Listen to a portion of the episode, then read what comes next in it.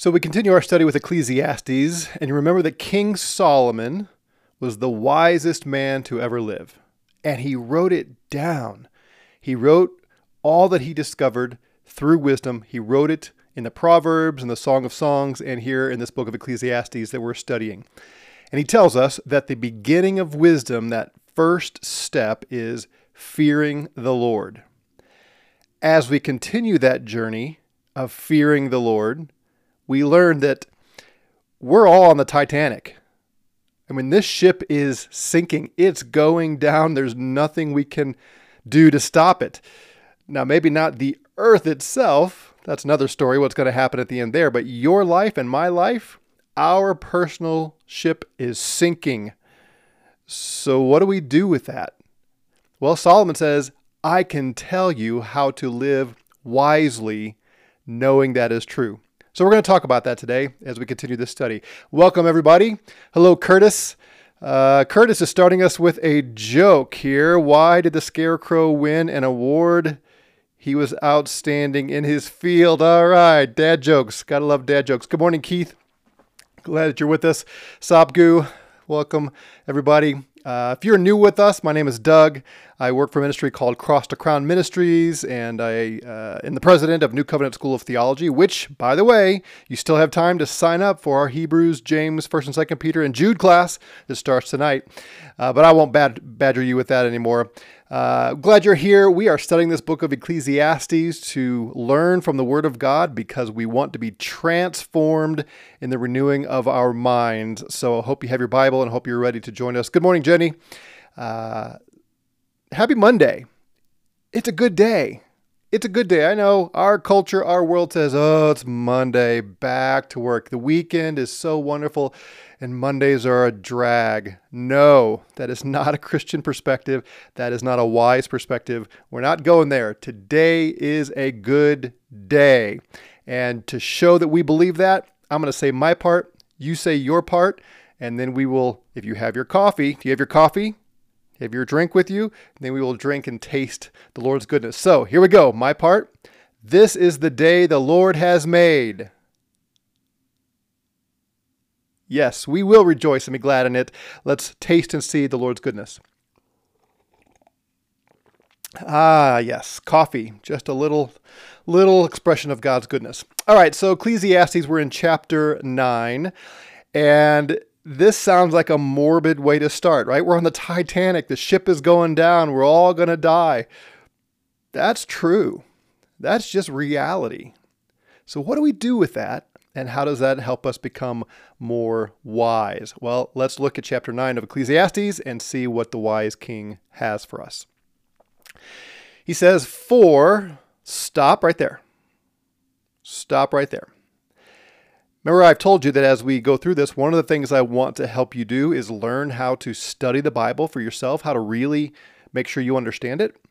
Whenever you see the word for or any other connecting word at the beginning of a sentence, and, therefore, uh, because, those kinds of terms, you need to stop and ask what came prior to this.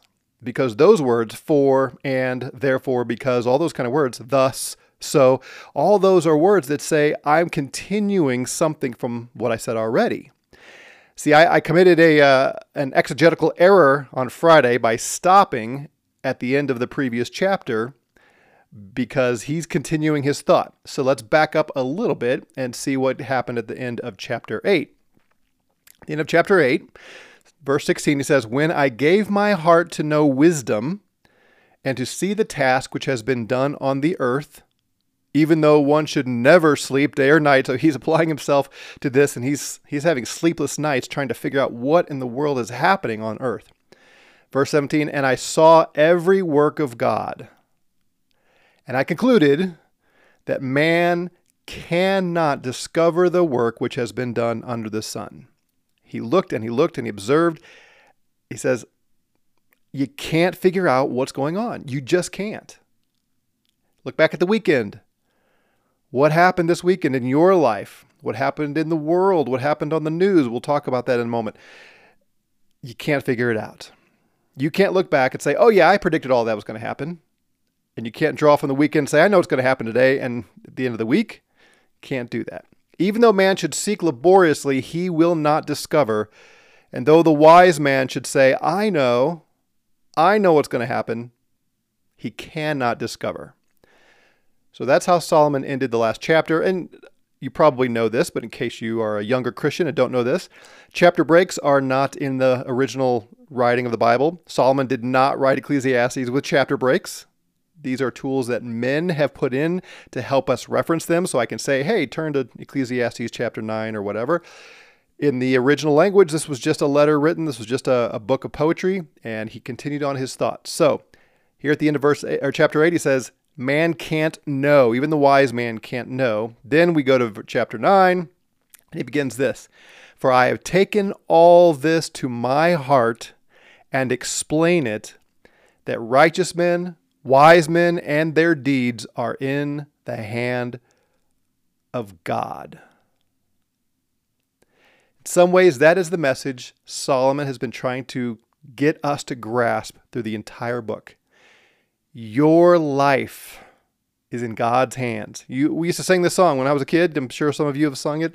Uh, he's got the whole world in his hands. He's got the whole wide world in his hands. He's got the whole world in his hands. He's got the whole world, in, right? We sing that. Do we believe that? And do we only think that means good things? Right? So often, God's sovereignty is presented as though, oh, everything's going to be wonderful. Everything's going to be happy. We, we teach kids that. God's always going to make this work out well. Is that true? Is that setting them up for real life to make them think that everything is going to just go their way? No, it's not real life, is it? Even the hard things, Solomon has said throughout this book, even the hard things are in God's hands and he brings them for a purpose. Look what he says here. He says at the end of verse uh, 1 Man does not know whether it will be love or hatred. Anything awaits him. Do you know whether people are going to love you? Do you know whether people are going to hate you? You don't. You don't know how people are going to think of you and treat you. All those things are in God's hands.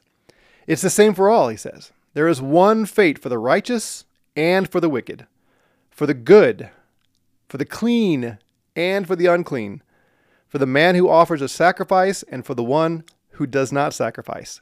As the good man is, so is the sinner. As the swearer is, so is he who is afraid to swear. There is an evil in all that is done under the sun, that there is one fate for all men. Now, he has said this over and over and over again because he knows how quickly we forget this. We, we live as though it's not true everybody's going to die. The most wicked person, he's not going to get away with it forever. And Solomon has taught us repeatedly he's going to stand before God at judgment. The most righteous person is not going to live forever. And, and Solomon observes all this and he says, I, it's just wrong. And from one perspective, it is. It seems wrong at least. But God is doing this so that we remove ourselves from thinking we know what's going to happen so we'll trust him, so that we'll fear him, and as we'll see, so that we will enjoy what he gives us. Middle of verse 3 here. Furthermore, furthermore, the hearts of the sons of men are full of evil and insanity is in their hearts throughout their lives. Isn't that the truth? We talked about, I mentioned it a moment ago, what happened yesterday. Uh, more tragedy a guy drives into a, a, Christmas parade, and I haven't seen all the details. I haven't followed it closely. Uh, last night when I went to bed, I, I think they said five people had died, and maybe more have died. And that's just the latest. Um, we know these things are happening regularly. It's man is evil. Men are crazy. Men are men are their hearts are wicked, and and there's nothing new about it we we can either become desensitized to it or we can become naive and think, "Oh, why does this keep happening?" Well, it keeps happening because that's the heart of mankind. Men are evil. Solomon knew it, we know it. Afterwards, they, those evil men, they go to the dead. They will. For whoever is joined with all the living, there is hope. So he's, he's contrasting the, the evil man's going to die. While you're alive, there is hope. So he's remember he's done this throughout the entire book. He keeps opening up to the big scheme of things, the big truths. We're all going to die. We can't uh, straighten what God has bent. And it, it seems like a cry of despair. Why go on? And then he keeps coming back to no, let that be motivation to go on but just remove the idols, remove the idol of life and of certainty and of all your hopes and dreams. You, you can't live in light of what you hope will happen in 10 or 20 years because it may not happen. You have no control over it. And we're all going to die. this sounds so sounds so depressing, but it's actually freeing. So it's better to be alive, he says. Look, verse 5 For the living know that they will die, but the dead don't know anything nor have they any longer a reward, for their memory is forgotten. Right? When you're dead and gone, life is over. You have no hopes, no dreams. So at least while you're alive, there is something to hope in, but maybe not what you think. Indeed, their love, their hate, their zeal have already perished. That's the, the dead person. They have no dreams, no zeal, no envy, no nothing. They're not experiencing love, not hate. There's no experience. They're gone. They will no longer have a share in all that is done under the sun. So his conclusion for all of us is something we've seen over and over and over again. Go then, eat your bread in happiness and drink your wine with a cheerful heart, for God has already approved your works. I'm assuming that most of you are Christians. That's probably why you follow this channel and why you listen to uh, to biblical teaching. If you are a believer in Jesus, real faith, Religion is not just a, a tradition for you, but you really do believe in the death and resurrection of Jesus Christ. If that's true, the scripture says God has justified you. He has declared you righteous. Think of all the sin in your life the sins of this weekend, the sins of this morning already, the sins of all your life. All of those sins were punished in Jesus God now looks at you as though you were Jesus himself. And Jesus, of course, never sinned. Jesus is righteous. And now it's like the judge brings down the gavel and looks at you and says, You're righteous. Not because you actually are in yourself, but because you have Jesus' righteousness put to your account, and that's what God judges you on, on Jesus' works. You are right before God. He has approved your works. Think about that. He's not nitpicking at everything. He's not looking for you to trip up so he can get you. There's no gotcha questions with God. Oh, he does test us. He wants us to prove ourselves. But if you are in Christ, the final declaration has already been made. You are just. He has approved you and your works because he's looking at Jesus and his works. And Jesus is his son. He loves his son and his works. That frees us to enjoy something as simple as food and drink. Did you eat any good food yesterday? Did you have a good breakfast this morning? Did you enjoy it? If you didn't, why not? What is it about your mindset that causes you not to just pause and enjoy food and drink? What causes you to have a cup of coffee and not enjoy it? Knowing that God accepts you in Christ, that He approves of your works because of Christ, and you're not concerned to try to meet some standard, it actually frees you to enjoy life. He goes on. Verse 8 Let your clothes be white all the time, and let not oil be lacking on your head. Give a little concern for fashion. Clean your clothes. Take a shower. Use shampoo and conditioner. Enjoy feeling clean. All of that. Just enjoy the simple things of life. Take time we are physical creatures. You know, we talk a lot about the spirit and, and our souls, and our souls go to heaven when we die, all that kind of stuff. Yes, but on this earth, we're human, fleshly creatures. So to enjoy these fleshly things, these, these physical things, it's why we're here. It's part of why we're here. It's part of uh, the joy that we can have is just enjoying drink and and food and taking a shower, putting you know product in your hair, whatever he says. Uh, wearing nice clothes, caring about fashion, it's part of it. Verse 9 Enjoy life with the woman whom you love all the days of your fleeting life. I love that. That word fleeting, that's the same word we've seen over and over and over again so far the word vapor. You're just here for a moment. You're just a flash in the pan, as we say. There's no long lasting substance. Again, your ship is going down. You may die today. You may live for another 40, 50, 60 years. You may live five years. You don't know exactly when, but the ship is going down. Don't waste it. Don't miss it. Your life is fleeting. Enjoy life with the woman you love.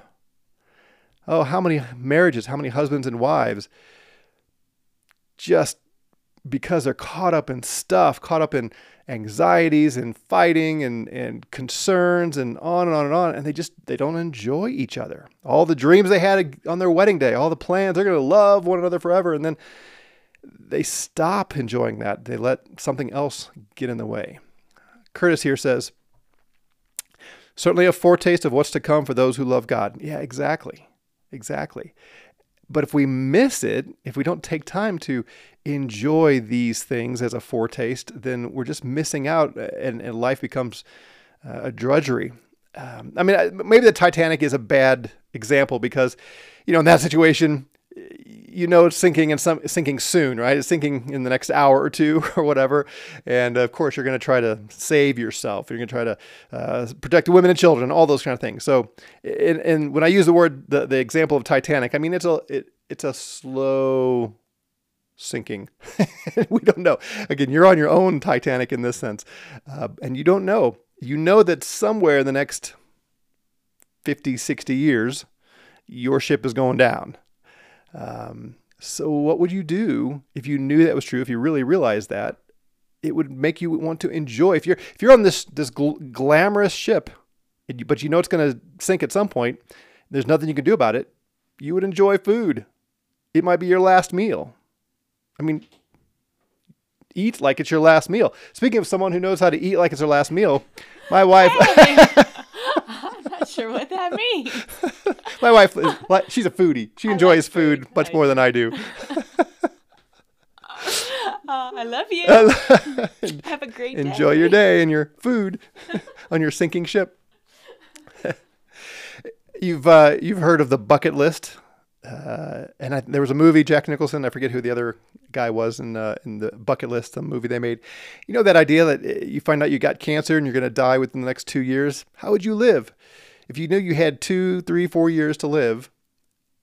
Well, it could drive you into deep despair, or it cause you could cause you to say, "Okay, I'm going to enjoy every moment.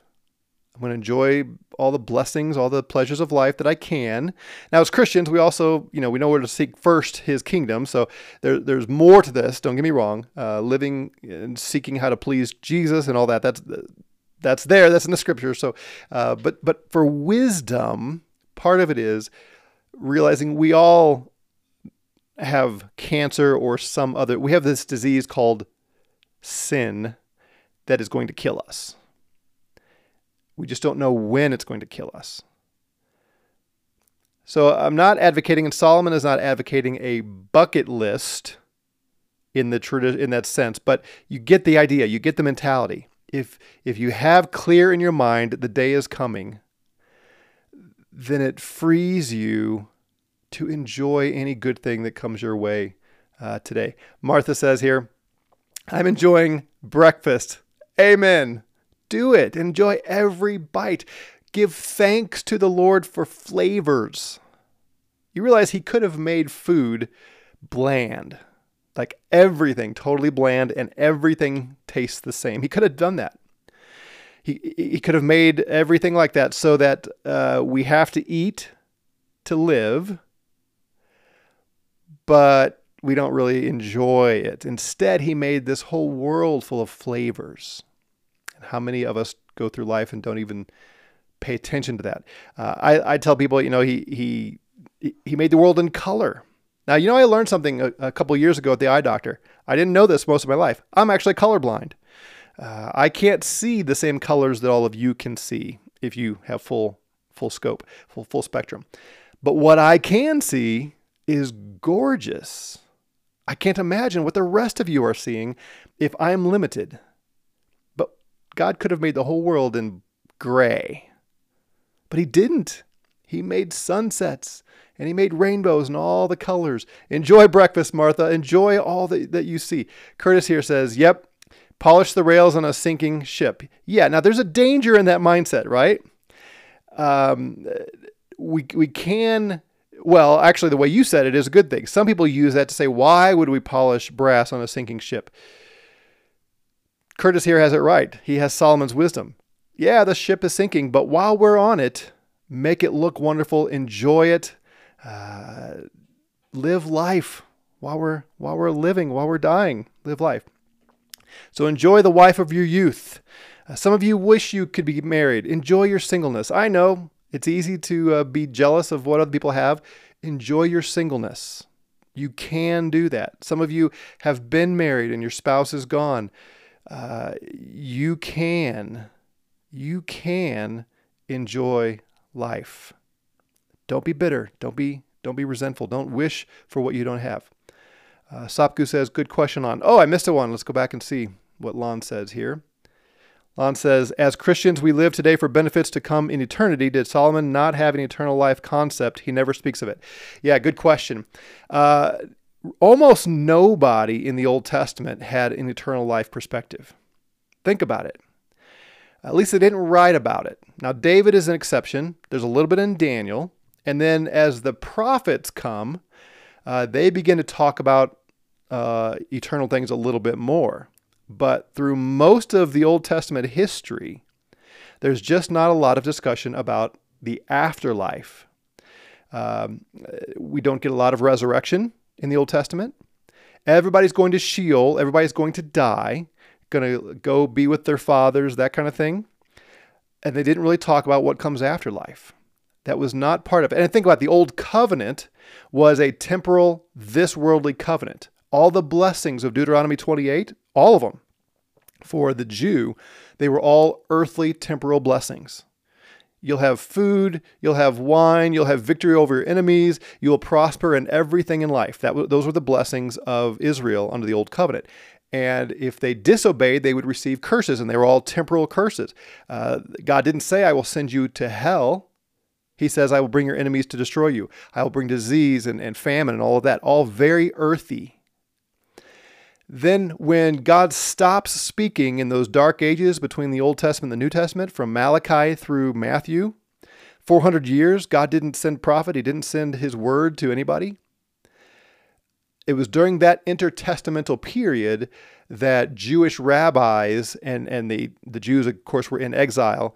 They began to ponder the afterlife and they begin to reflect on things and talk more about resurrection and eternal life. It's like they realized, oh, we are we are enslaved to the Greeks, the Romans, before that the Persians and the, and the Babylonians were, were enslaved.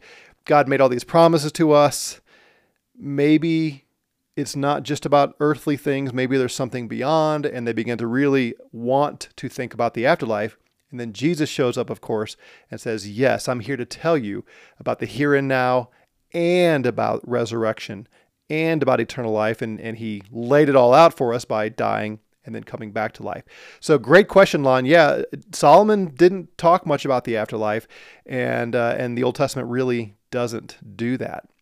Uh, it really takes the the, the uh, revelation of the New Testament to uh, to grasp all that's going on in God's plan. So Solomon's wisdom is very much a this life, this worldly wisdom.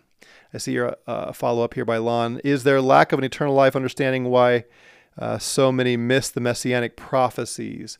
Yes. Yes, because uh, when they're in exile, they start thinking about maybe there's more to life here than than just earthly things. But they go back and read the law and read the promises, and it's all very earthy.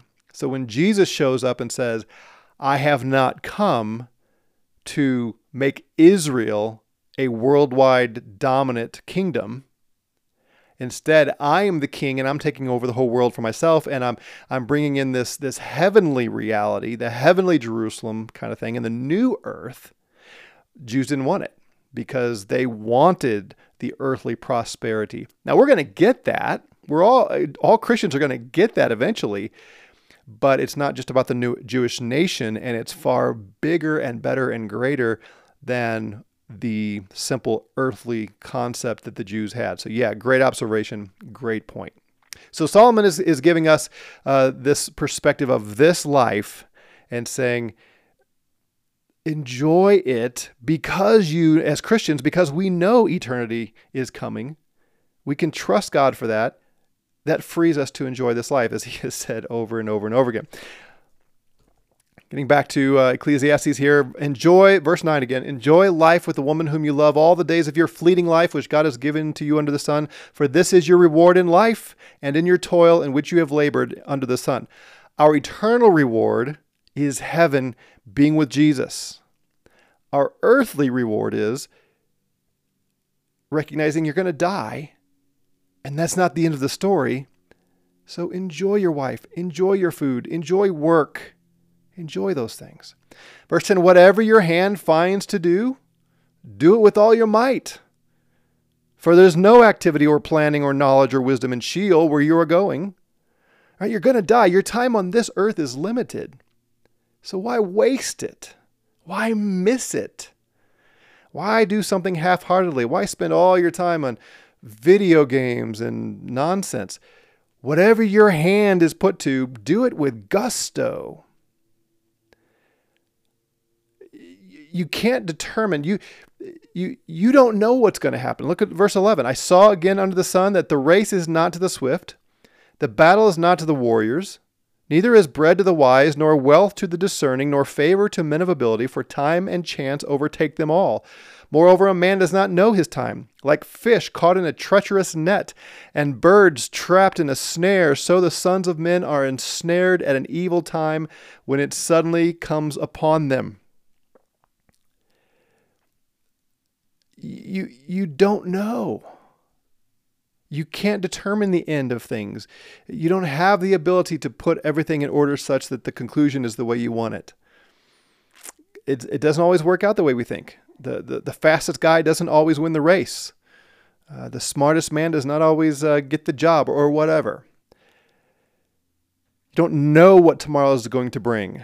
Remember, Jesus said this? today has enough troubles of its own. You don't know what tomorrow is going to bring. So today, put your hand to something and do it well and do it with all the, the energy and gusto you can find. And make sure you take some time to enjoy good food and drink. And if you're married, make love to your spouse. Uh, taste all the Lord's blessings and goodness. And as Curtis already said, as a foretaste of the eternal richness that is ours because of Christ. As yes, Jenny, exactly. Make today a good day because you don't know tomorrow. And, and, and, do you see what this does? Sometimes we use God's sovereignty as a, um, we become fatalistic and it, it, we just say, well, I'm not going to do anything because God's already determined the end. I, I, I'm just not going to do anything because, you know, if God's in control, if God is sovereign, why pray? If God is sovereign, why evangelize? If God is sovereign, I'm, I'm just going to sit here and God will sovereignly move me. No, that is not, that is an unwise, that is a fool's perspective. Wisdom says, because God is in control and I'm not, and because I don't know what's happening and I can't control the outcome, I'm going to do everything I can with all my might, enjoy all the little blessings here on earth, and rest in God's providence. That's what wisdom does. Do you have more questions, more thoughts? Uh, Jenny, that's exactly it. Make today a good day. It is a good day. It's hard. We've all got stuff, and if we dwell on the negative, if we dwell on the the obstacles, the the the the uncertainties, if we dwell on the pains and suffering. Uh, again, this is not a case or This is not a ignore uh, the events that happened uh, yesterday. Uh, again, a guy drives into a parade, a Christmas parade, and kills kids, and uh, that's awful. Uh, death is the enemy. Solomon is simply is not simply telling us to, oh, don't worry about death. No, death is the enemy. It's the last enemy. We mourn with those who mourn. Life is sacred, and when it's taken, when someone dies, it is a sober, serious thing. So again, the Bible speaks to a whole lot of other things beyond just what we're saying here. So don't ignore everything else the Bible says. But from this perspective, wisdom, wisdom, and that's what Solomon's trying to teach us. Wisdom says, you know the end is coming. Make today a good day. Enjoy today. Tomorrow may be much harder. Tomorrow may be, may be far worse. Or it may be fantastic. Either way, enjoy. Any other thoughts? Any other uh, any other comments you want to make or any questions you have? It's uh, it's about time to wrap it up here. I hope you're enjoying this. I hope it is speaking to you, and most importantly, I hope you are applying it. There is a path here from the wisest man who ever lived to enjoying God's gifts to us. So may you do that, and uh, we'll come back tomorrow. Grace and peace to you.